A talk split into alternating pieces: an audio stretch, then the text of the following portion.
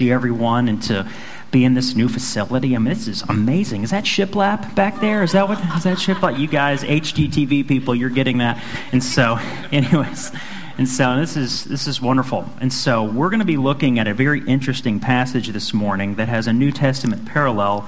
We're going to be looking at Numbers chapter twenty-one.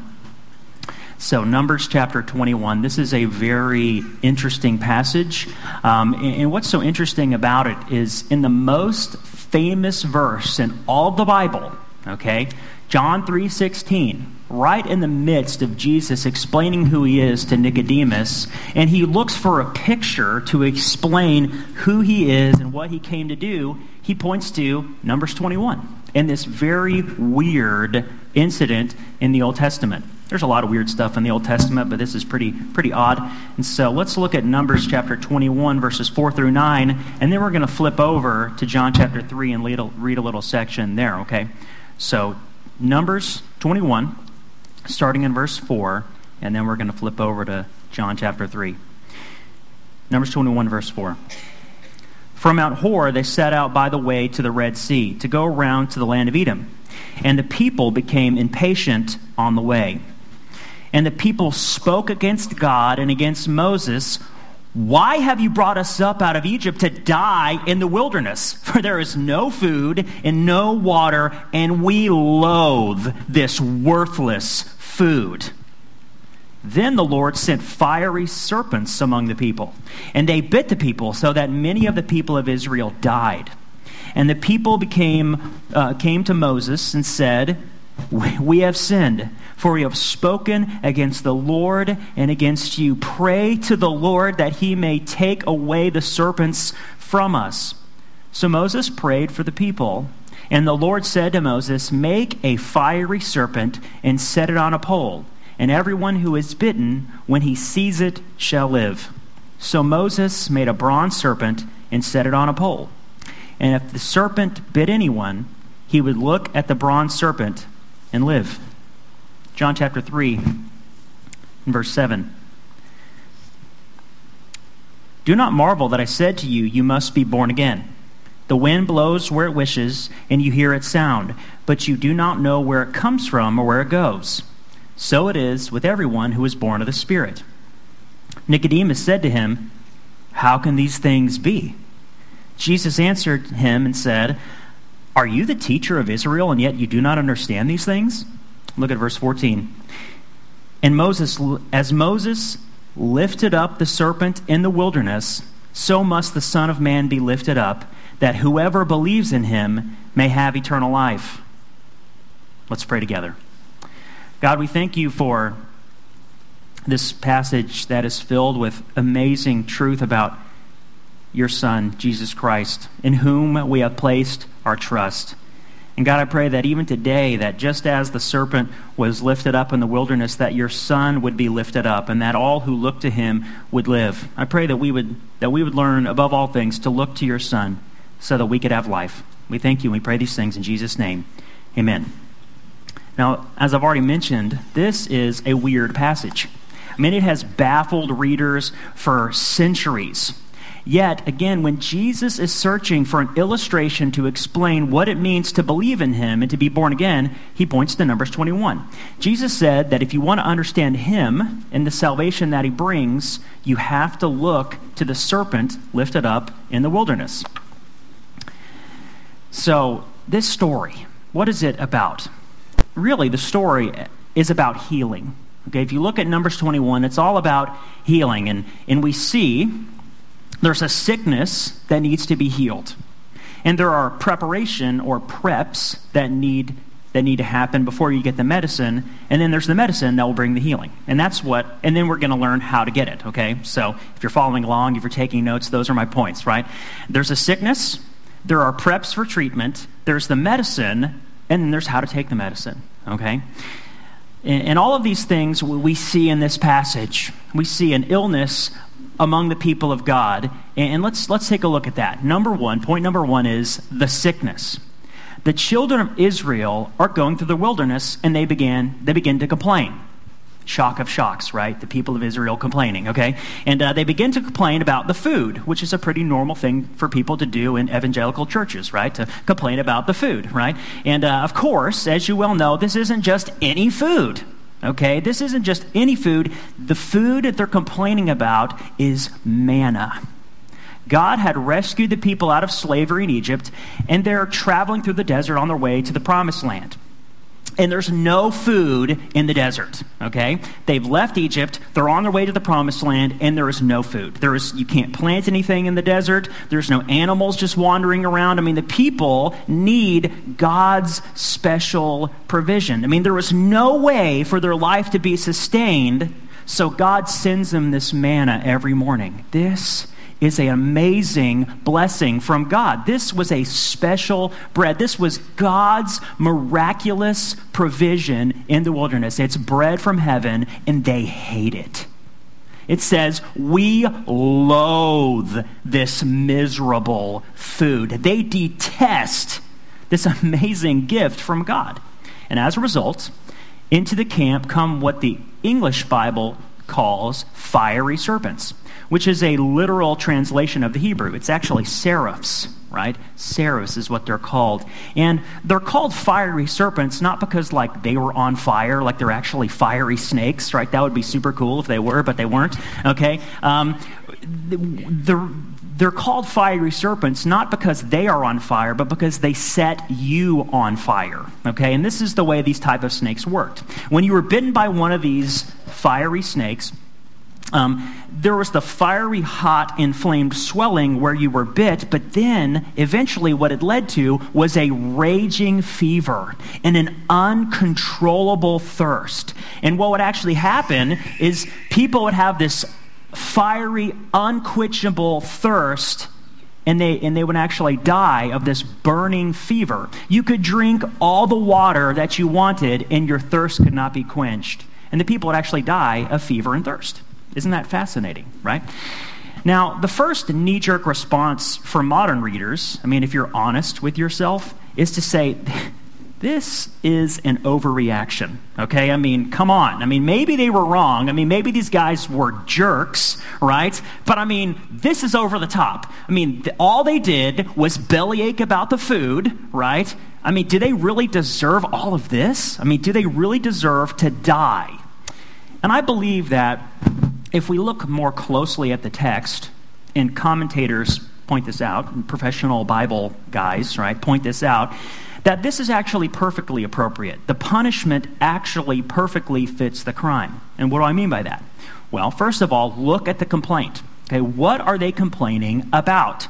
They, it says they detest, they loathe manna. And manna was this amazing gift. It was something that God sent every day, and it said it was a sweet resin. It could be made into flour, and you could bake it into br- bread and cakes. It was as sweet as honey. It could be made into pastries. Maybe you could make ba-manna bread, right? Get it? Right.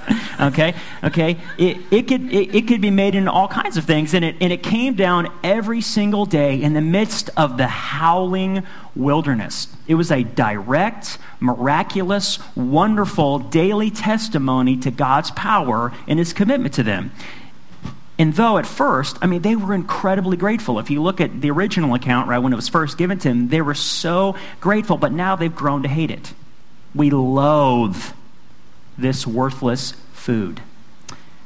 So what's what's going on here? What's actually happening? Well, let me take you to another example in the Bible of where the same principle is going on. Actually, the original, the original example of this exact thing. Let's go back to paradise. Let's go back to the Garden of Eden. Right, in Genesis chapters one through three, it tells us that we were in paradise at the beginning of time. We were in paradise. The Bible says everything was perfect.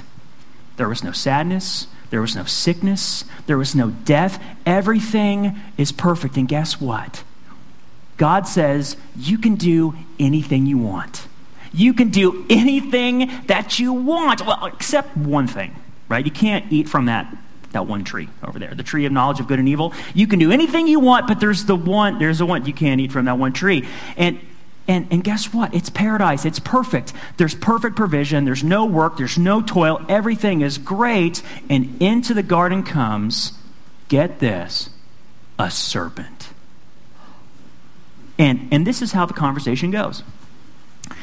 The serpent says, hey, uh, how you guys doing here? How's it working out for you?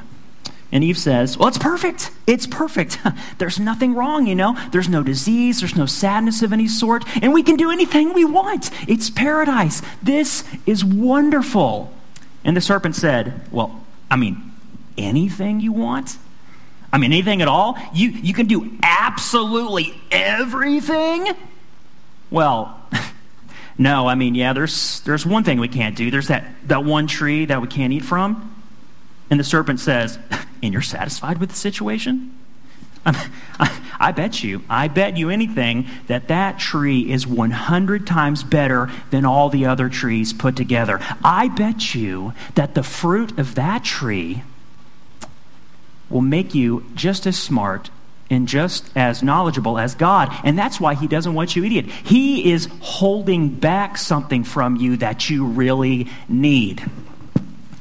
And when that spiritual venom of that serpent passed into the hearts and souls of God's people, when an unwillingness to trust God passed into their hearts and souls, an all-consuming, unquenchable discontent and thirst began. In other words, paradise itself was not good enough for the human heart. We were not happy with the Garden of Eden. We had to have something more. In other words, this is what the Bible teaches. Deep in the center of every human being, in the center of every human soul, is a deep interior dislocation. Okay? And whenever a bone is dislocated, okay, it's not on the center of the joint. What happens? When it's not in the socket, there's pain, there's there's discomfort, there's there's tearing, there's trauma, there's damage, there's loss of function. And so every human soul is dislocated from God. Every human soul is not by nature centered on God. And so there's pain, and there's tearing, and there's loss of function. As a result, there is in our center infinite discontent, uncontrollable discontent, infinite dissatisfaction. And this is why the num- the author of Numbers twenty-one is sh- showing us very clearly there's this incredible correlation between the punishment and the and the crime. There's no disproportion between what they did and what they got. What's happening in their body is exactly what was happening in their soul. Do you see? These people had an unquenchable thirst that couldn't be satisfied with paradise in the Garden of Eden, with bread from heaven, with water from a rock. Nothing was good enough for these people. And so that unquenchable thirst in their souls happened in their bodies.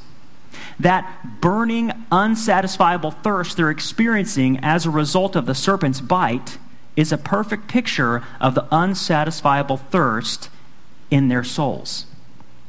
And the relatively minor, curable poison of that serpent in their body was an exact mirror image of the greater poison of the serpent in their soul that was really killing them. In other words, in every single one of us, there's a raging thirst. There's an unquenchable, all-consuming thirst that will eventually, if it's not dealt with, if there's not some kind of supernatural intervention in your life, you'll find nothing good enough. I mean, it will make you unhappy with anything. Food from heaven, paradise itself. You will never be satisfied. That is the nature of sin. The nature of sin is to never be satisfied with anything. You have, I have, we have an infinite capacity for boredom. I mean, we'll play on our smartphones at the Grand Canyon, right? Oh, yeah, that's pretty cool. Oh, Candy Crush, right? Whatever. I don't know. Is that a game? That's a thing, right? Okay. So Farmville, I don't know. I don't know. So we have an infinite capacity for irritability with anything, even the best things. In this syndrome, this sickness that we have, it moves faster and it develops faster and it's more I guess it's more pronounced if you're really successful. Did you know that? This is really interesting. That's why celebrities, right, are always these perfect pictures of utter, like total train wrecks in their lives, because they get everything they ever wanted and they realize they're empty on the inside, right? When you're really successful, when you actually get everything that you want, you, you can realize, I have a bottomless pit in me. I mean, there's a black hole in me. There's an infinite vacuum in me, and no matter what I put in, no matter what I put in there, at first it's great, and then I hate it. At first, you know, she's great, she's wonderful, she's all I ever wanted, and then, you know, she's kind of asking me to take out the trash and change the baby, and I don't really like that that much, you know, and and we have this infinite, we have this infinite ability to to find fault and to become dissatisfied. There was a guy named Boris Becker. He was one of the most famous tennis players who ever lived. He's he's still alive, and um. There was this really amazing interview where he's looking back on his life, and he said that when he was at the height of his power, when he was at the height of his achievement and fame, he wanted to kill himself. Now, why is that? Because he got all the things he ever wanted, and he still felt empty. He said this, "I'd won Wimbledon twice, once as the youngest person to ever do it." He was seventeen years old, by the way. "I was rich. I had all the material possessions I needed." I guess it's the old song of movie stars and pop stars who commit suicide. They have everything, and yet they are so unhappy. It's true. I had nothing on the inside. He says he achieved everything he had ever wanted. All his dreams came true, and it wasn't enough. Why is that? Because the poison that's in our hearts. It goes faster if you're successful, but we're all on our way. Unless there is a cure, unless there is medicine, unless there is a treatment, unless there is some kind of intervention, we're all on our way to being unhappy with anything, with everything, right? I mean, we have a brand new sanctuary here, right?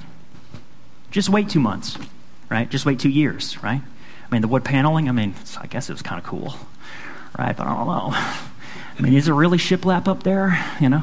And so, I mean, just, just wait a couple of years. Just wait a couple of months, right? Just wait. You can find fault with anything. Nothing will be good enough.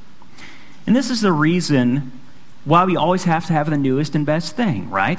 I mean, you've got the iPhone six, then the iPhone six S. My old iPhone is so lame, right?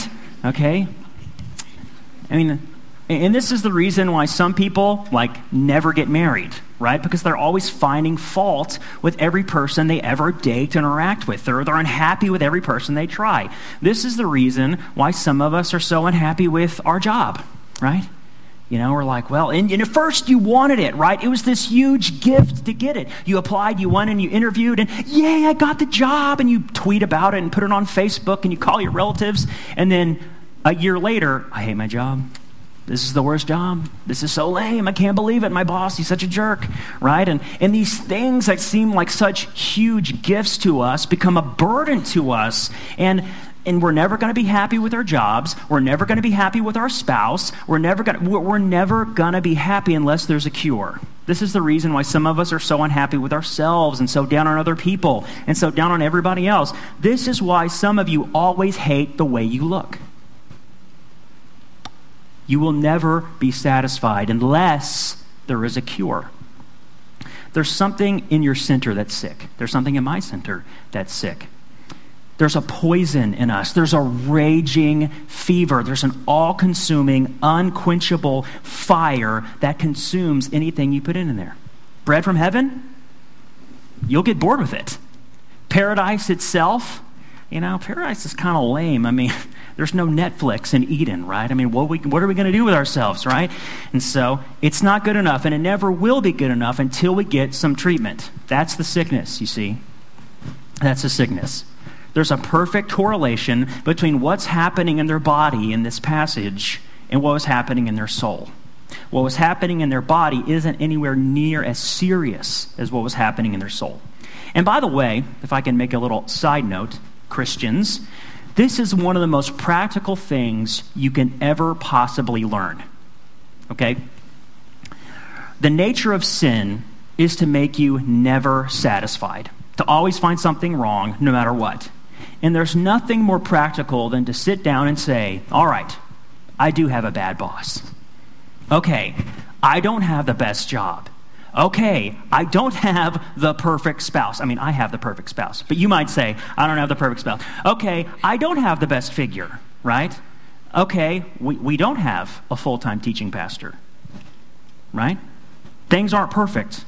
Okay, I have this or that problem. I don't. I. I. I mean, I have this or that bad situation. I have this or that circumstance. I admit that it's bad.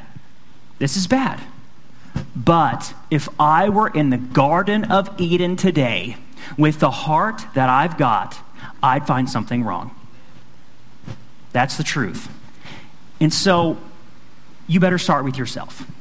You better start with your heart. You better start with yourself. Because what we try to do is we try to change our circumstances, right? Find a new spouse, find a new job, find a new whatever. We try to change our circumstances, but really we need to look at our hearts. Because if you were in the Garden of Eden today with the heart that you've got, you would get bored.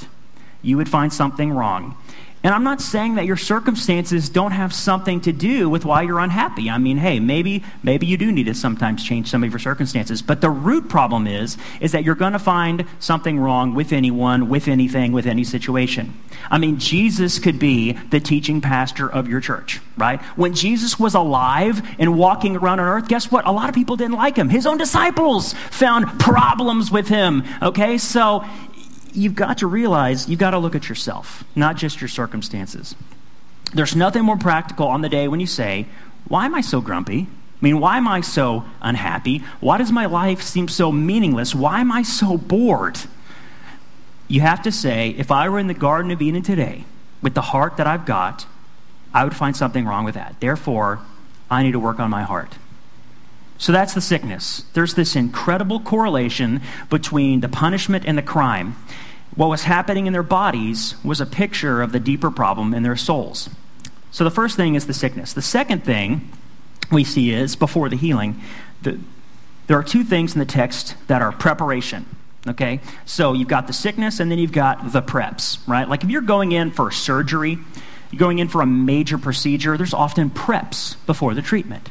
Right? There, there are preparations to get you ready to receive the treatment.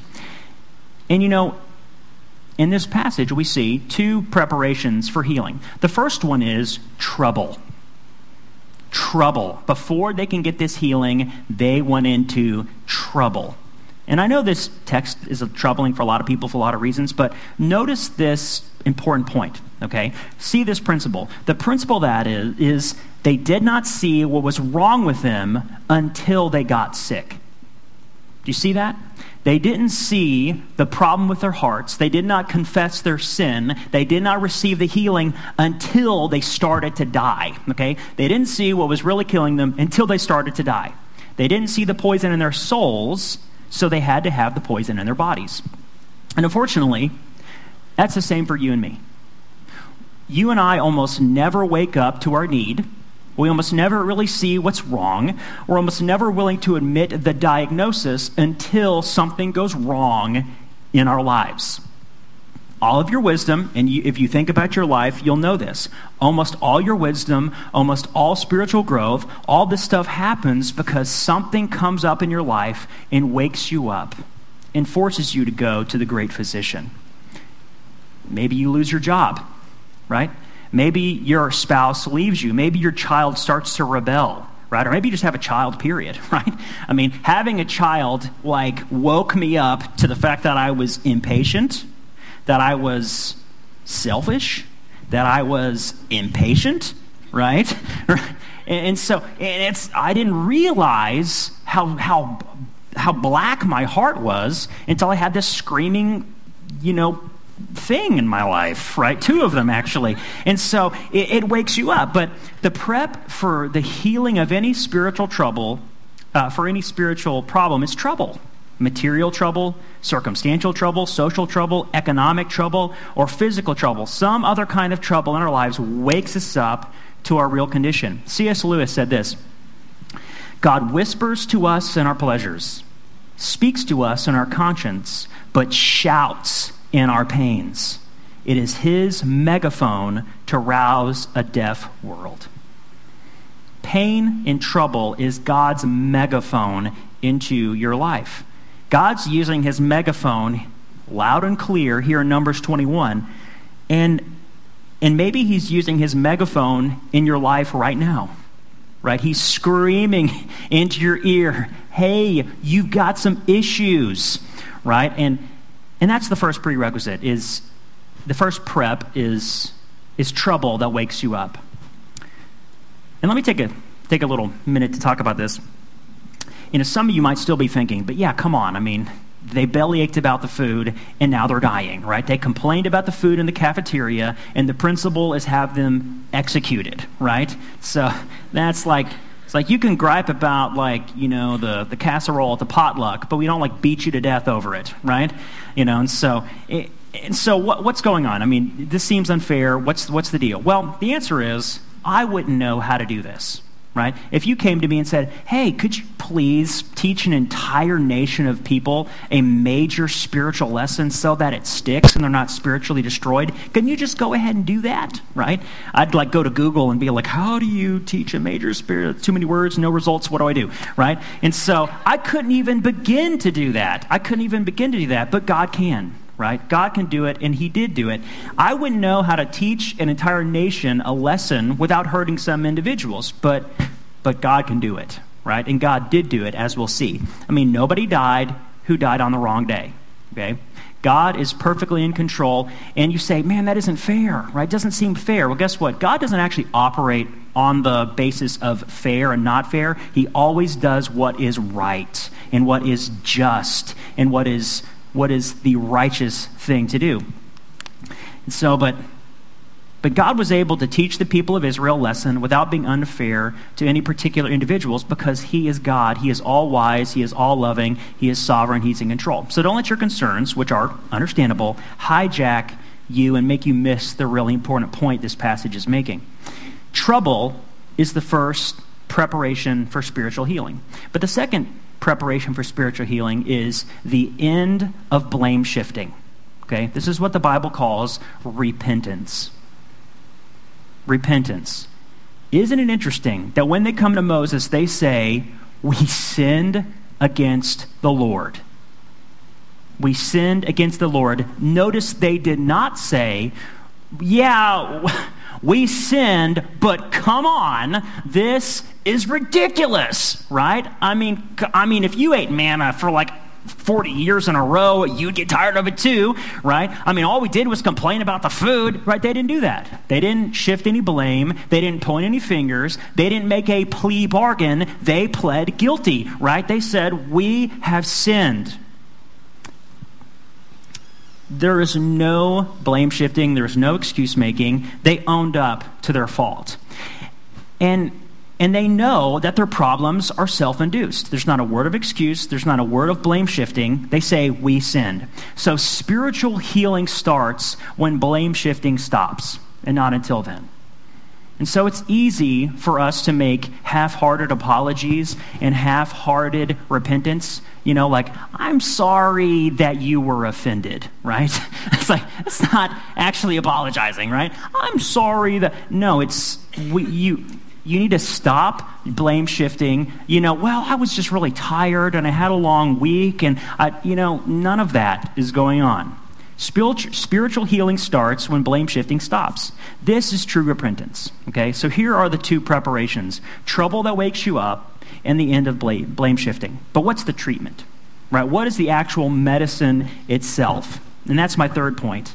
We saw the sickness, the preps, and now we see the medicine, the medicine. And this is the weirdest, oddest, most confusing, puzzling possible thing. Of all things God could possibly tell Moses to do to bring healing, this takes the cake, right? God says, okay, you know that thing that's killing everybody? Make a giant image of that, the murderous, venomous, horrible snakes that's terrorizing our community. Make a giant bronze serpent and put it up on a pole and have people come look at it, right? Now, if you just think about it for two seconds, like there's all kinds of reasons why that doesn't make sense, okay? First of all, it doesn't work psychologically. I mean, how in the world would it be of any help or comfort to go look at the, a huge representation of the thing that's killing you? I mean, what could be more demoralizing than that? Of course, surely some people would see the thing and just burst into tears. Like, you know, they would be afraid of it. So psychologically it doesn't work, but also theologically it doesn't work, because the serpent, okay, the serpent in Israel represented evil. It represented sin because, because of the original account of sin in Genesis one through three. Also, a serpent was an unclean animal according to the Levitical law. According to Leviticus eleven, you couldn't uh, eat it or touch it. Serpents were unclean. And so theologically, it made no sense. It represented sin. It represented evil. It was, it was unclean. So why was it up there? Why make an image of the thing that's killing everyone, the thing that makes you healed? And, and a possible answer is that the bronze serpent represents all of the serpents, okay? Represents all of the serpents. All the disease, all the pain, all the death are gathered into one object, one serpent. They're all focused. They're concentrated in this one serpent, and the serpent is held up as defeated, dead, pierced, and transfixed on a pole. All the death, all the curse, all the punishment is concentrated in the bronze serpent, and it's held up as taken away by God's mercy. Matthew Henry wrote this: that which cured was shaped in the likeness of that which wounded. And the people looked, and the poison was taken away. And that's a possible answer, right? Just considering from the Old Testament all by itself, that's a possible answer. But ultimately, of course, they probably never figured it out. Like, why with the serpent thing? Like, what is going on there? They probably never fully figured it out. I mean, Moses probably didn't, but we can, because centuries later, Jesus Christ is right in the middle of his most famous talk with Nicodemus. It's, it's in John three. In John three is Jesus giving his most famous exposition of who he is. I mean, John three sixteen, for God so loved the world that he, that he gave his only begotten Son, that whosoever believes in him shall not perish, but have everlasting life. Right? I mean, that is the most famous verse in all the Bible. But right smack in the middle of Jesus trying to explain who he is to the world and to Nicodemus and to us, he says, it's like, you know what? It's like the serpent in the wilderness. What that was, I am. As Moses lifted up the serpent in the wilderness, even so must the Son of Man be lifted up. What that was, I am.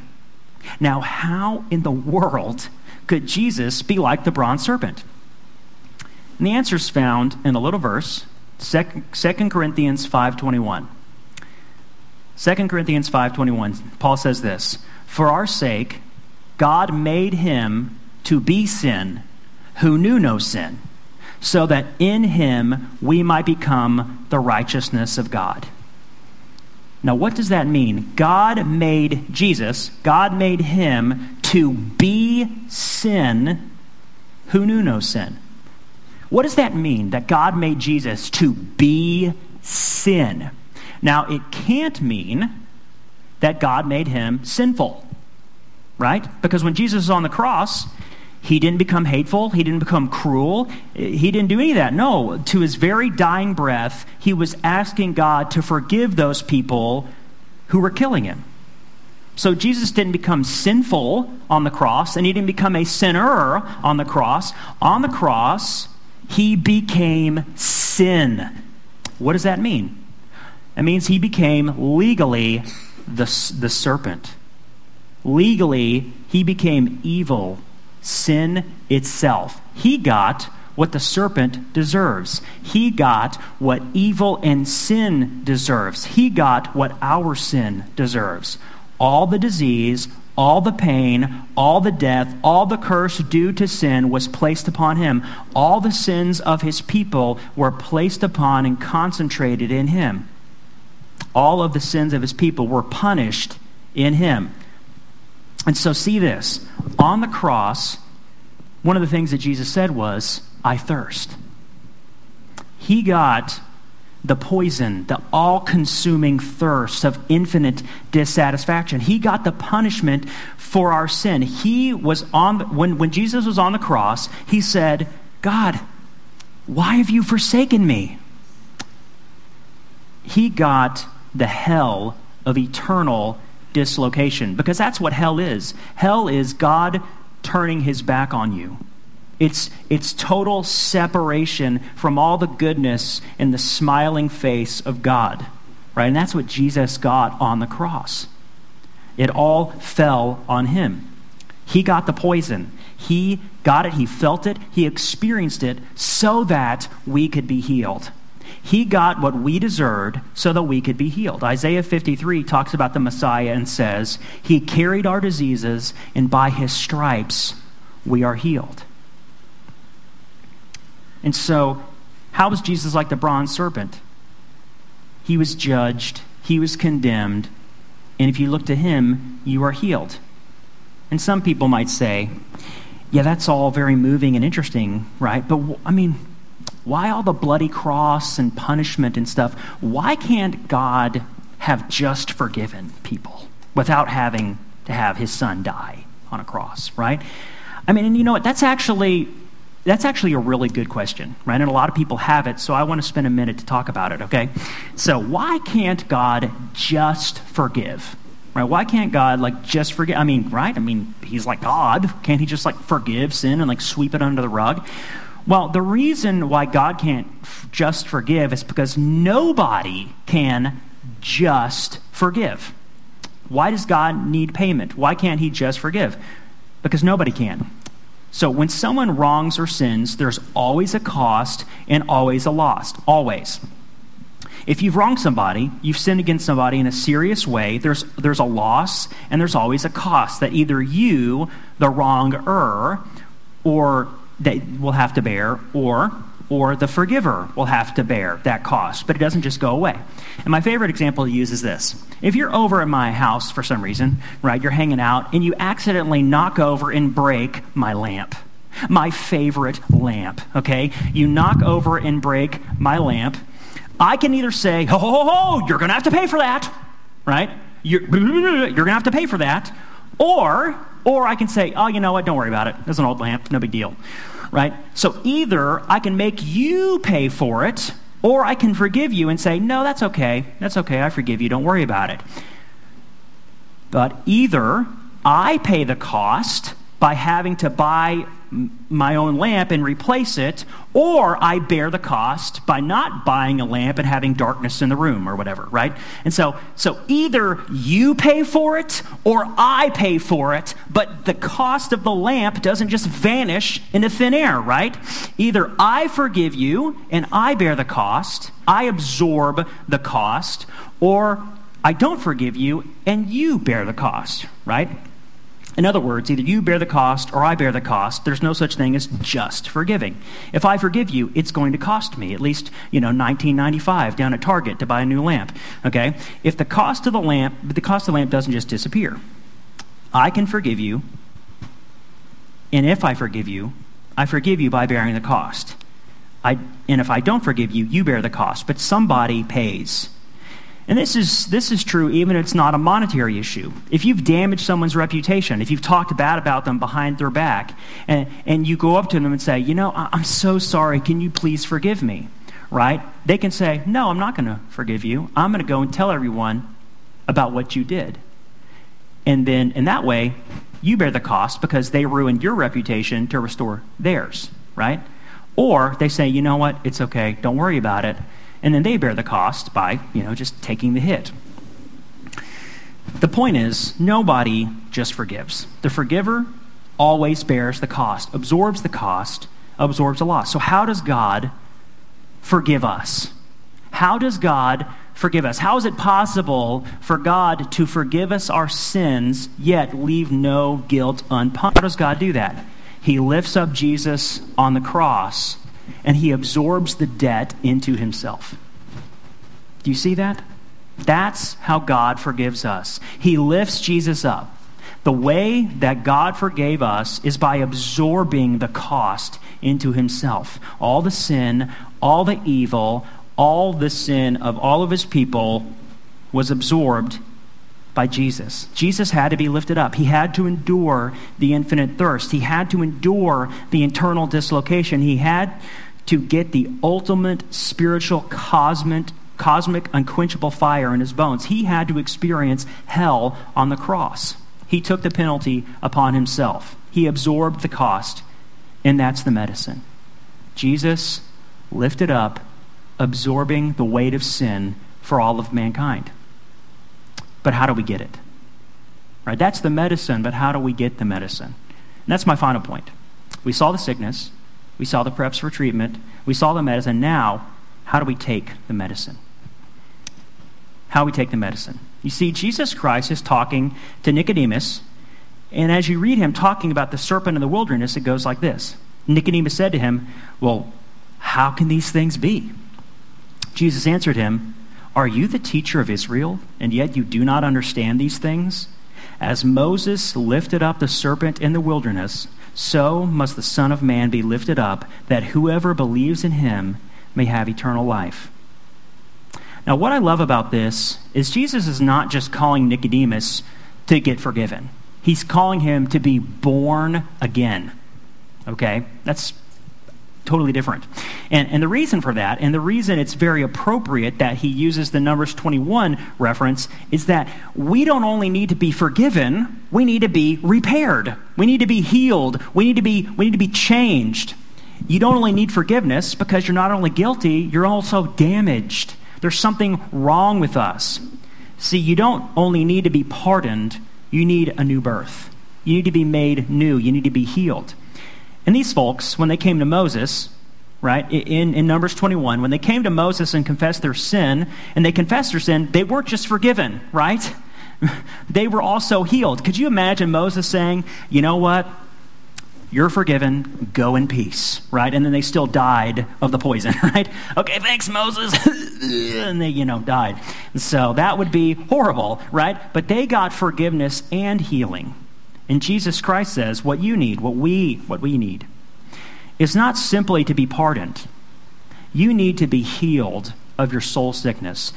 And there is a medicine that will cause you to be born again, that will actually change you. This is all throughout the New Testament, right? I don't know if you remember the story of the paralytic carried on the mat, right? In Mark chapter two, right? Jesus is preaching in a house, and they like open up the roof and they lower the guy down. And Jesus looks, and what do you think, just think about this, what do you think the guy wanted more than anything in the world? He's a paralytic on a mat. He cannot walk. What do you think he wants more than anything in life? What do you think he's saying to himself? If I could just, what, what do you think the guy wants?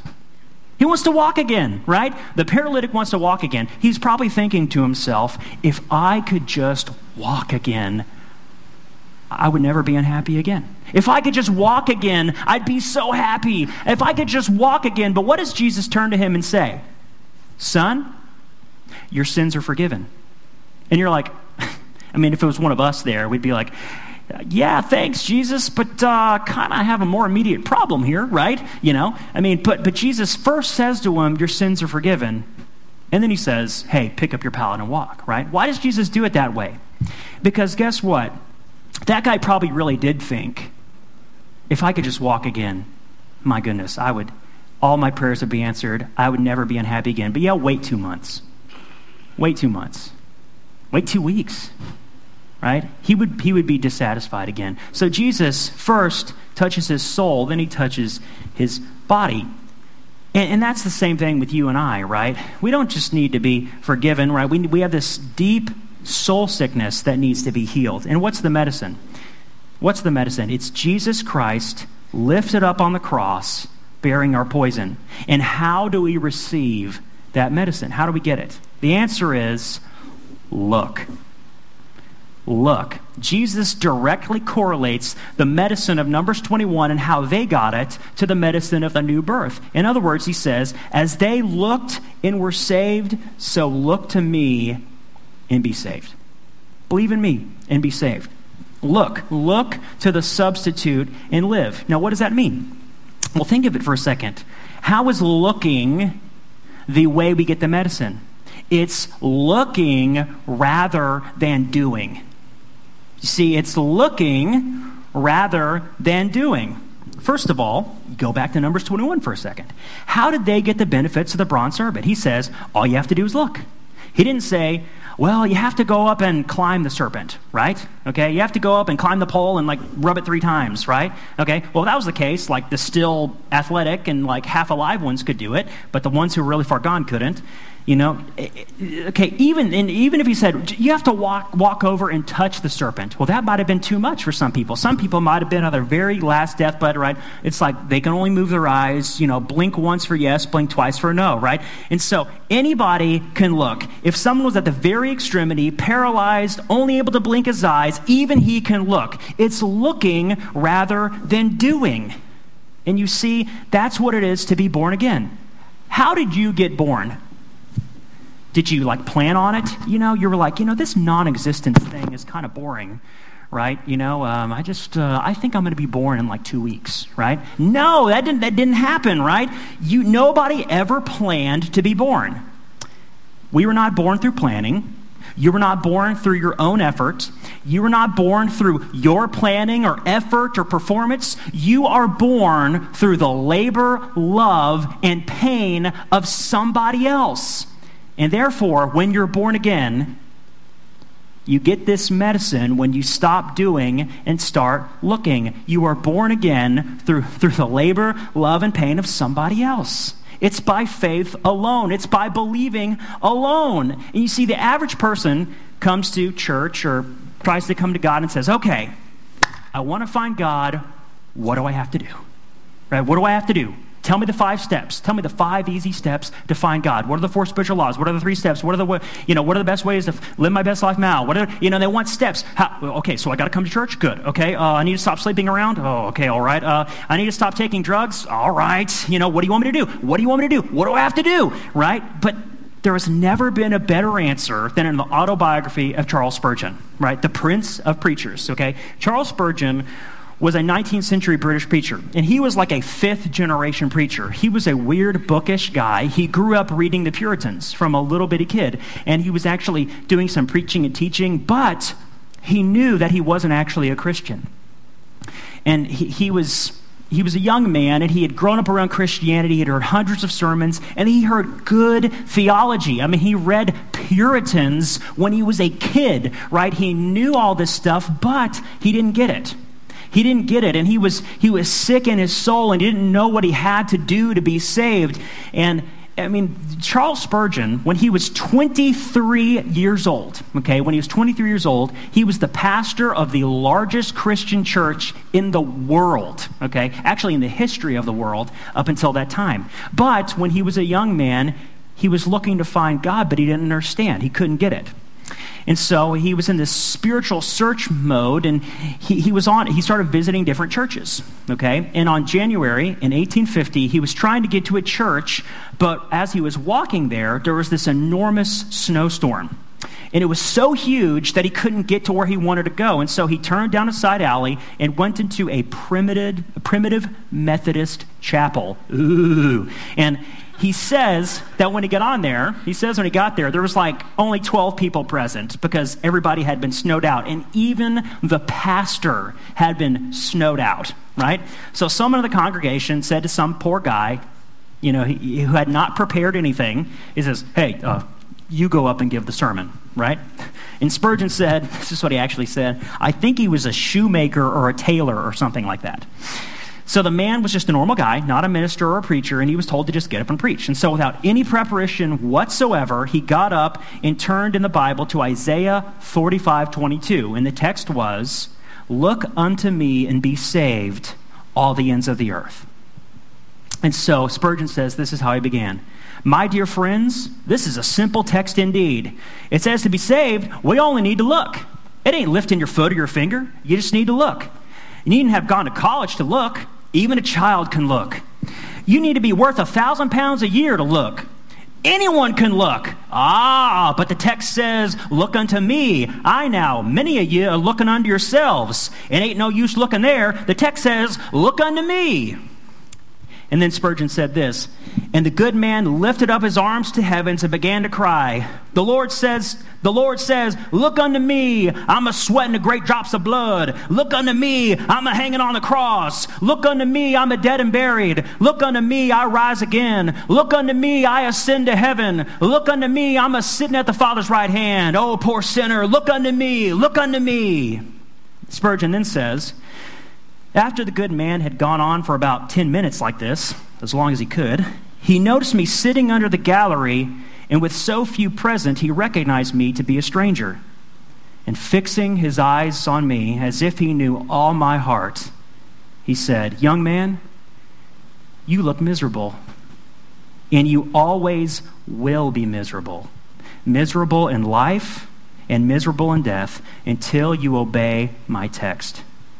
Young man, look, look, look to Jesus Christ. You have nothing to do but to look and live.'" And Spurgeon says, "The blow struck home, and I saw at once the way of salvation. I knew not what else he said. I didn't take much notice of it. I was so possessed with that one thought. Like as when the brazen serpent was lifted up, the people only looked and were healed. So it was with me. I had been waiting to do fifty things to find God, but when I heard that word, look, what a charming word it seemed to me. Oh, I looked and looked and looked until I could have almost looked my eyes away. Then and there, the clouds were gone. The darkness rolled away, and at that moment, I saw the sun. And I could have risen that very instant and sung with the most enthusiastic of them of the precious blood of Christ and the simple faith which looks alone to him. And now I can say, ere since by faith I saw the stream thy flowing wounds supply, redeeming love has been my theme and shall be till I die." See, the first thing you've got to see when someone comes and says, "What do you want me to do? What are the rules? What do you want me to stop doing? What do I need to start? What are the rules? Stop sleeping around? Start reading the Bible? Start going to church? What do you want me to do?" You know, some people asked Jesus that exact question in John chapter six, verses twenty-eight and twenty-nine. They said to him, "What must we do to be doing the works of God?" Jesus answered, "Is the work of God that you believe in him who he has sent." That's the work of God. Believe in his son. Look to Jesus. So when someone says, "What do I need to do?" Here's another hymn for you. Lay your deadly doing down, down at Jesus' feet, and stand in him and him alone, gloriously complete. In other words, your whole life, you've been trusting in your own doing. Before, you were sinning, and now you're trying to be good. You were trusting in your doing before, and you're trusting in your own doing now. Stop trusting in your doing and look to his doing. Look, look, look to Jesus Christ. And what's great about Numbers twenty-one is that the medicine wasn't, okay, now take this, get a lot of bed rest, and in two weeks you'll start to feel better. No, it was look and you live. It was instantaneous. They were instantly healed. And that's how faith works. The moment you trust, you transfer your trust from all the other things that you've been building your life upon, and you place it on Christ. You forsake all other things that you've been finding your identity in, all the other things that have been your source of significance and value, and you trust in him. Not in your doing, but in his doing. And at that very moment, you live. And here's what is so cool, is that the process keeps going. And guess what? You can always repeat step one. Look to Jesus, right? You mess up, just repeat step one. You're born again in an instant. You're born again, you're born again the moment you finally say, "I'm born by the labor and suffering of someone else, not by anything I do. Uh, Father, accept me because what Jesus has done, and let what he has done count for me."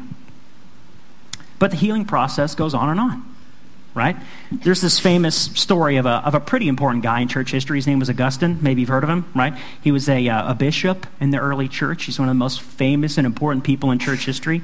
And Augustine is famous partially because before he was a Christian, he lived a life of indulgence, sexual promiscuity, all kinds of indulgence, and but he eventually became a big leader in the church. But once, after he'd been a Christian for many years, one of his old flames saw him in a town square, and she threw herself at him. And she said, "Hey, Augustine, don't you recognize me? It's me." And whenever he didn't react the same way, right, she goes, "Augustine, don't, don't you recognize me, Augustine? It's me." He said, "I know, I know, but it's not me." Right? She said, "It's me." And he goes, "Yeah, I know, but it's not me." Right? And what he meant by that, what that cute answer was, is of course you're still you, right? But when you're born again, the Bible says you're a, you're a new creation. You're a new creature. You're a new person. And if it's true that salvation is not doing but looking, if it's true that salvation is not just simply subscribing to a certain set of teachings, but seeing what he has done, seeing him sweating great drops of blood, seeing him take the poison, and you saying, "Now I know my value. Now I know my worth. Now I know my salvation. Now I know my Savior." And as soon as you stop looking to anything else for the things that used to drive you and the things that used to define you and the things that used to elate you and deflate you and the things that used to drive your life, they don't have power over you anymore. They don't have power over you anymore. You're born again, and that you're essentially living a new life. Your identity has been changed. But it's not changed completely because things still too often affect us, right? We still too often are driven by the wrong things and react in wrong ways. And every time the cycle starts again. Trouble, repentance, and looking to Jesus again. Trouble, repentance, and looking to Jesus again. Look to him and you'll find your identity is strengthened. Look to him and the healing continues. Look to him because you're a new person. And this is for non-Christians and for Christians alike, because this is what it practically means to look to Jesus. You look to him for forgiveness and to satisfy the hunger of your soul. And instead of finding your identity and security in how you look or how you perform, you find your identity in Christ. Whatever you're frustrated, whenever you're frustrated with your spouse because they're not meeting your needs, they're not making you feel happy, or they've let you down, look to Jesus. He's the ultimate spouse, right? I mean, isn't that what the Bible says? We're the bride of Christ. Only he can satisfy the longings of your soul. Only he can meet the deepest needs you have for love and acceptance. Your spouse was not meant to fulfill the deepest longings of your heart, and we shouldn't expect them to. I mean, if you do that, you're asking them to be your Savior, right? Jesus is the only Savior. The unquenchable thirst inside of us that we try to fulfill with drugs and sex and human relationships and everything else can only be satisfied with God himself through Jesus Christ. Look to Jesus. That's for Christians and for non-Christians. The Christian's life, the Christian life is about looking to Jesus and believing the gospel every day. Some of you need to look to Jesus for the first time. Some of you need to do it for the thousandth time. If, if you're not a Christian today, look to Jesus. If you have doubts today, look to Jesus. If you're confident today, look to Jesus. If you're lost today, look to Jesus, and the poison will be taken away. There's one more thing I want to note here. This is, this is actually really important. The lesson in Numbers twenty-one worked. Okay, if you know anything about the book of Numbers and the people of Israel, it was this endless cycle of messing up and being judged, messing up and being judged, messing up and being judged. And it happened over and over again, but this is the last time.